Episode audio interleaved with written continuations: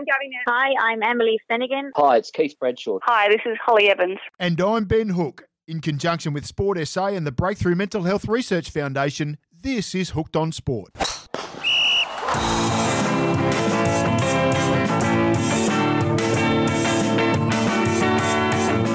Hey there, great to have your company once again at Hooked on Sport. We're up to episode 25, and today I'm about to talk to one of the most exciting young cyclists currently representing Australia.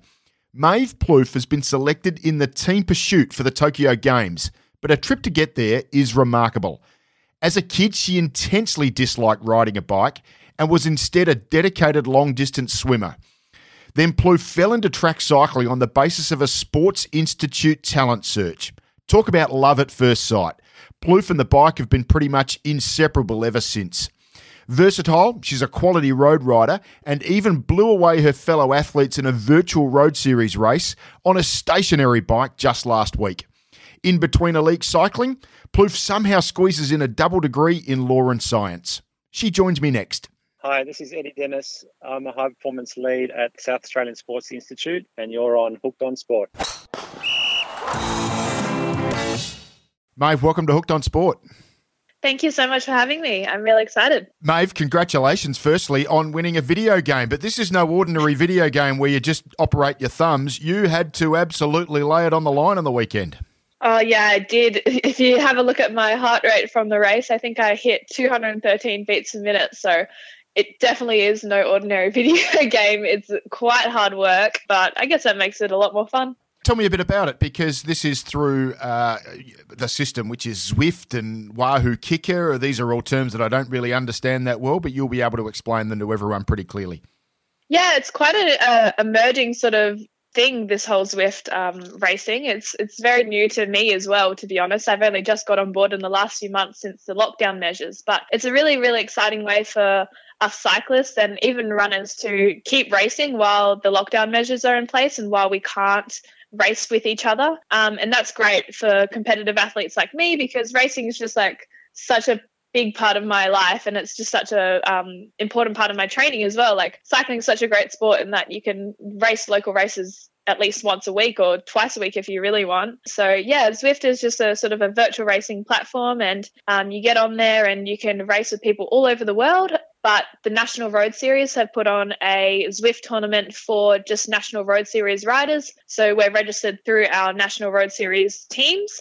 My team is ACA Cycling, so um, Pro Racing Sunshine Coast yeah, so it's really cool because it's also just a, an opportunity for us to like keep racing with our teammates and stay in contact with everyone and just sort of make the training a bit more relevant and yeah, sort of increase that inc- competitive spirit into the racing. So that's cool. You're a track pursuit rider. We often have ours our greatest rivals on the track, the Brits. Do you have a, a Zwift rival? Do you have a number one rival in the virtual world? No, I wouldn't say I do. Um, uh, to be honest, I don't, and um, I, maybe that's just because I don't race it regularly enough. Um, but it, it's it's really cool regardless because the girls who you race on Zwift against, especially in the National Road Series, are girls that who you'd race against in real life. So it's cool knowing the names behind the um, behind the little avatars. You know the girl behind that, so that makes racing in sort of more local Zwift races, as I'd call it, um, more interesting than sort of just doing the random ones against strangers. So it is a lot more fun doing it with your teammates and people that you know.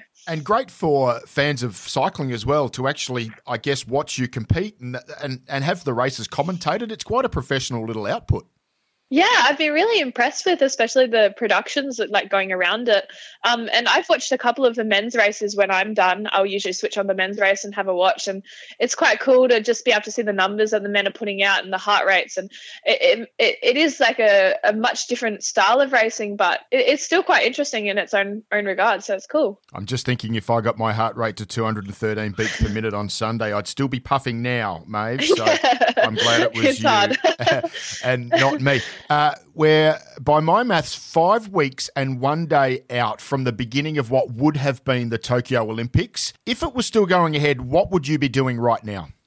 Right now, I think I would actually be probably in a training camp in Brisbane. I believe the time zones are the same um, and it's nice and hot over there. So we'd probably be avoiding the Adelaide cold um, for somewhere a bit warmer to do our track training. Um, obviously, heat has a really big impact on the speed that you can go around at the track. So uh, we definitely like to train in sort of warmer climate. Um, so yeah, I think I think that's what the plan originally was. We were going to have a bit of a probably an overseas camp. I'm not sure where, sort of in the lead up to the games as well. But obviously that's been put on hold now. So we're in Adelaide doing the complete opposite, which is training on the road in the cold.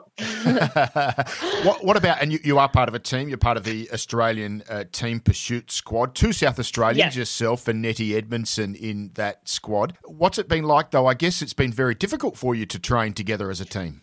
Yeah, yeah, it has been. So we actually haven't been on the track since the lockdown measures were put in place because obviously we ride very, very close to each other. Definitely not 1.5 meters apart in a team pursuit. You would be riding uh, within centimeters of each other. So we haven't actually been able to do that yet. So we'll probably get back into that in a few months. But for now, we're sort of I guess the cool thing about cycling is that we do need the endurance background, we do need the base. And so the lockdown measures have actually it, they haven't impacted us too much because we would have been doing road base at the moment anyway. So a lot of our training at the moment is long hours on the road bike. We can ride in small groups like pairs and stuff at the moment. So fortunately, we haven't been impacted too badly. It's not like swimming where they literally for months weren't allowed to go in the pool and so they couldn't train. Mm. We, we're still getting all of our training done. In fact, it's almost a different stimulus for me. So I almost feel like I'm training harder at the moment, like mm. because it's something new to me. Let's take a short break to hear from John Mannion at the Breakthrough Mental Health Research Foundation. The present situation can increase our anxiety, which is completely normal and understandable.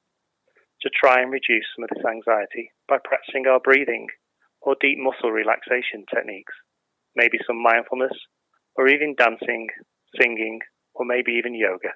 And now back to the show.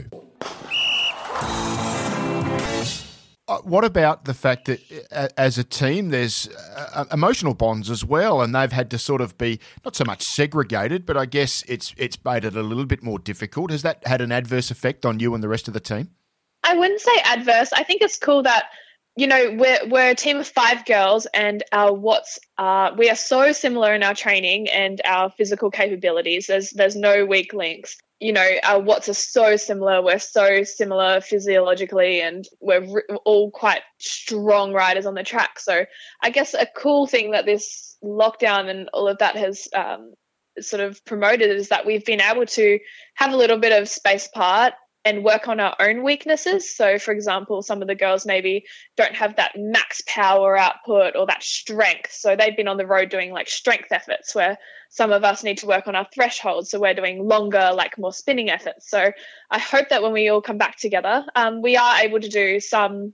Uh, sort of training on the road together as it is. So we so we still see each other a little bit. So that's cool. And we're back in the gym now, but we're staggered. So yeah, we're, we're definitely still seeing each other but just that little bit of extra space because we're, usually we're at the track together every single day seeing each other just the five of us or six of us and um, so just that little bit of extra space means that we can all work on our own weaknesses and hopefully come back stronger as a team as well Maeve, I'm sure the next couple of questions you've had to ask a number of times before, but tell me what was the inspiration for you to first get on a bike from a competitive perspective? I mean, all kids ride a bike, I get that, but and and also specifically track. What got you into the track? Well, yeah, you say all kids ride a bike, but I actually hated riding my bike. I was really honest, I hated it. I love loved endurance sports growing up. I was an open water swimmer a lot, so I did um, the five kilometer and ten kilometer open water swims. I did surf life saving, so I did the Iron Woman, and I used to run a little bit. Um, just loved. I also played team sports, but really, really loved endurance sports um, and individual sports. And I actually got into cycling through the SASI Talent ID program. Right. So I went to. I was hoping to get into rowing actually. um, I, I don't think I was tall enough. Um, but yeah, and so I, I tested. I did the beep test, a couple of like shuttle runs and things like that.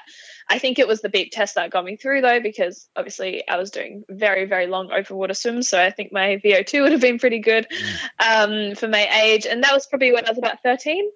So once I got through to SASI TID, I did kayaking with them as well, and I also got a note for cycling. And I thought cycling was the stupidest thing ever. I was like, no way am I doing cycling. That's not even a sport. Like, I'm not even going to rock up to that. And so I didn't even really look at it. I didn't care. But I saw that the Thursday night session was at the Superdrome and they'd give you a bike and they'd let you try it out. So you know, being a bit of an opportunist, I was like, okay, we'll, we'll try it out. So mum drove me the half hour to Gepps Cross Velodrome and went out and I just absolutely loved it. Like mm maybe the reason I hated riding a bike as a kid is because I didn't have a fast bike. I don't know, but going on a track bike is a completely different feeling. Uh, so I started out track um, because obviously it does tie in a lot better with the Olympic pathway, and that's the way the sort of uh, sports institutes like to guide you. They like to go track first, and you learn the skills on the track, and you get the fitness on the track, and then there's also road as another option. But I pretty much stuck with the track pathway the whole way through. Um, I, I did. I wasn't smooth sailing. Like when I started track, I wasn't very good at it. I, in fact, I was actually terrible at it. I could not finish a race. I couldn't do national uh, track series. I would come last in it. Um, I got asked a couple of times, like, "Do I really want to do this?" Um, but I, I did love it, and I actually got sort of picked up by a triathlon group, and they kept my interest alive, sort of in the sport because it is a really expensive sport, and it's hard to get support in and especially when your parents aren't involved with it it, it can be difficult so I, that's uh, triathlon group fuse multisport they helped me a lot just a local team in adelaide um, and then when i made my first state team I went to nationals and did quite well. And yeah, it kind of went from there. And then I just sort of moved up the SASI pathway, stuck with track, did a little bit of road. Like I always raced uh, road nationals, but yeah, I've always loved track. So the track, uh, I want to ask you this question on the basis that I have had one experience of riding around that track, and it was on a tandem bike with Shane Kelly.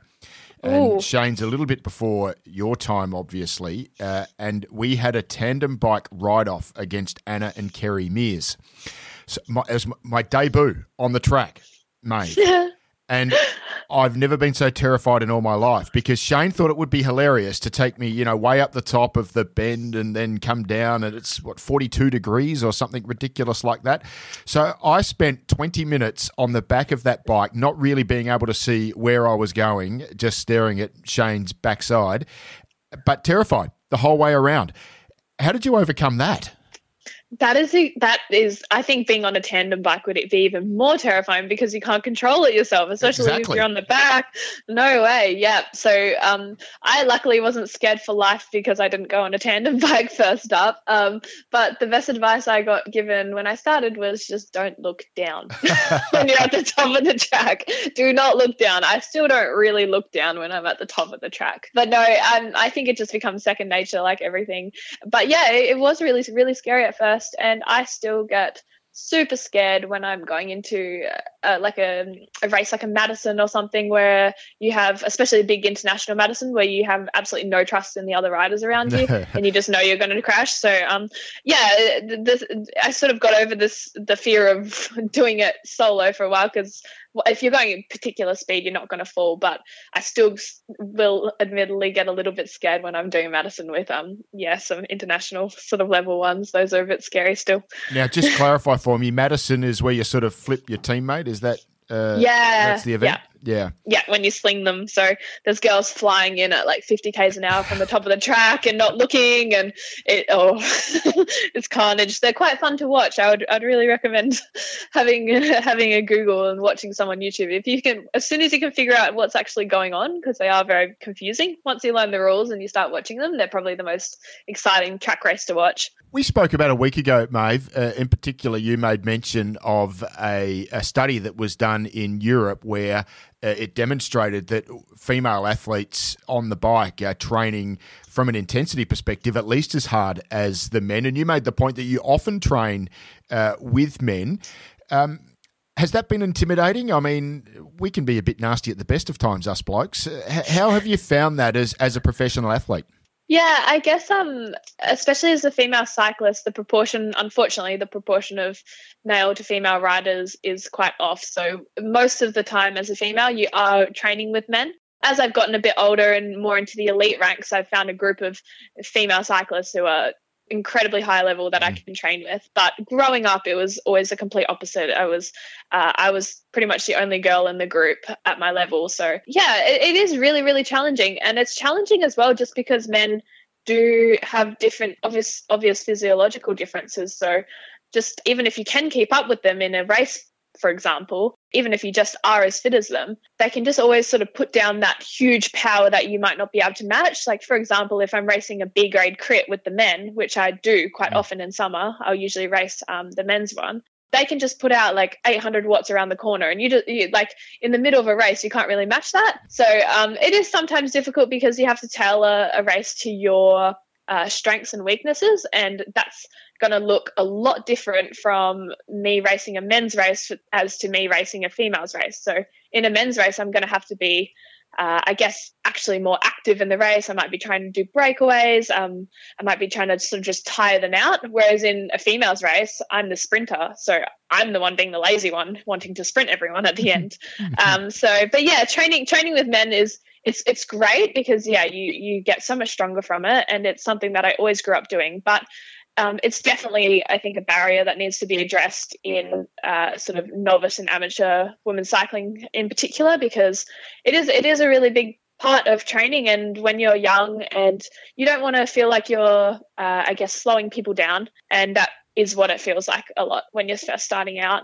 Even now, sometimes when I go training with the boys, um, yeah, yeah, you don't want to feel like you're the one slowing people down. And so far I've found most of the men who I've trained with have been so accommodating and so great and really helpful. But of course, like there is obviously so especially in racing, some guys don't want to get beaten by a girl. So they can be a bit nasty, yes. I still remember Anna Meares telling me the story when she was on the comeback trail from her broken neck. And uh, Gary West, her coach at the time, was actually instructing the boys to ride past her and clip her just to give her a bit of a sense of this is what you've got to get back used to the the rough and tumble of uh, of sprint cycling. And I know that's not really necessarily an issue uh, as a pursuiter, but as you said in Madison and Scratch Race and all of those other sorts of races that you're involved in, uh, having dealing with the intimidation of other bodies around you, that's a significant part of the event. Yeah, definitely. And um, when we do do sort of local races, I'd say that there's um, when you get to the elite level, obviously you're always racing in male and female categories. But when you're racing locally, um, you do do a lot of your races with men. So just being able to be in the in the swap offs and big bunches with men is a lot different because they're bigger bodies than you. They're, they're towering over you, and you can get sort of squashed and squeezed out. So I think one of the biggest skills that I learned from racing locally uh, was to, I guess, handle myself around people who are bigger than me or stronger mm. than me physically because in a female race you might be able to like i'm a bigger athlete so i can easily like give someone an elbow or yeah. be physically stronger and just come around the outside whereas when you're racing men they've got the horsepower and they've got the size uh, so you have to learn to be uh, i guess hold your own and be sneakier and things like that so it's definitely good lessons learnt. Maeve, the Olympics uh, pushed back a year, but you chose in 2020 not to twiddle your thumbs. You took on a, a fairly significant added study regime. Tell me a bit about that. Yeah, so I decided as soon as the Olympics got postponed, I had to make a very, very quick decision because it was census date at my university, and I had to make the decision whether to stay on two subjects, which was um, my current load or whether to bump it back up. Um, and I decided to go to the full four subjects, which in hmm. exam week at the moment I'm sort of regretting. It's been hard, but it's it's good to get it done, and I'll be grateful for it next week. Um, so I'm doing two subjects. Uh, of my law degree and then two subjects in my science degree. So I've got a nice balance across those. And yeah, keeping myself busy. Obviously, I'm still doing a lot of road training, but because of the restrictions that have been in place and lack of travel mainly, it means that I can have a bit more extra time and leeway to do study on my own terms. So I can train in the morning, um, whatever time frame suits me, and then do my training, uh, my study, sorry, in the afternoon. So, what uh, when you put the phone down from me, uh, what will what what particular subject are you studying for? Uh, what's the big exam? Yeah, so today I am doing botany actually. So I'm doing level two botany, and that's part of my um, marine biology degree. Um, so that's a core elective there. So yeah, uh, that's today's focus. I'm finished with my law subjects. Um, I had a advanced international law essay due on Monday, so I just finished that. That was a long one. That was a five thousand word one. that was pretty hard. Um, and then last week I sat an equity exam, and that was six hours. So yeah, that was that was pretty hard. Um, and then after this botany one, I'll only have one subject left to sit my exam for, and that's a soil and water science topic. Uh, so yeah, botany, soil, and water for a road and track cyclist. Uh, it all makes sense to me, mate. yeah, look, I've got lots of interests. Maeve, thrilling to chat. Uh, so fascinating what you're up to. Uh, we hope full well that even though we've had a year delay, that you'll still be able to maintain the motivation, the hunger, the desire to perform at your absolute best. Tokyo 2020, which will actually be Tokyo 21. Thanks for joining us today at Hooked on Sport. Thank you so much for having me. It's been really good. Hi, I'm Bruce McAvaney, and you're listening to Hooked on Sport. Okay, so next time you think you're trying to fit too much into your day, think of Maeve Plouffe. Full time study on two degrees in between preparation for an Olympic Games. That is one talented South Australian. So we've turned the last bank to the finish line on episode 25. Thanks for tuning in, and thanks to Maeve for sharing her story. As always, our gratitude to Sport SA and the Breakthrough Mental Health Research Foundation with support from Business SA and SA Health. Hooked on Sport is on Facebook, Twitter, and Instagram, so feel free to shoot us a note and say hi. Thank you to Ben Watson, who wrote and recorded the musical intro to Hooked on Sport, and to the show's producers, Wallace Long and Desiree McMahon. Thanks very much to all of you for listening in, and we'll see you soon at Hooked on Sport.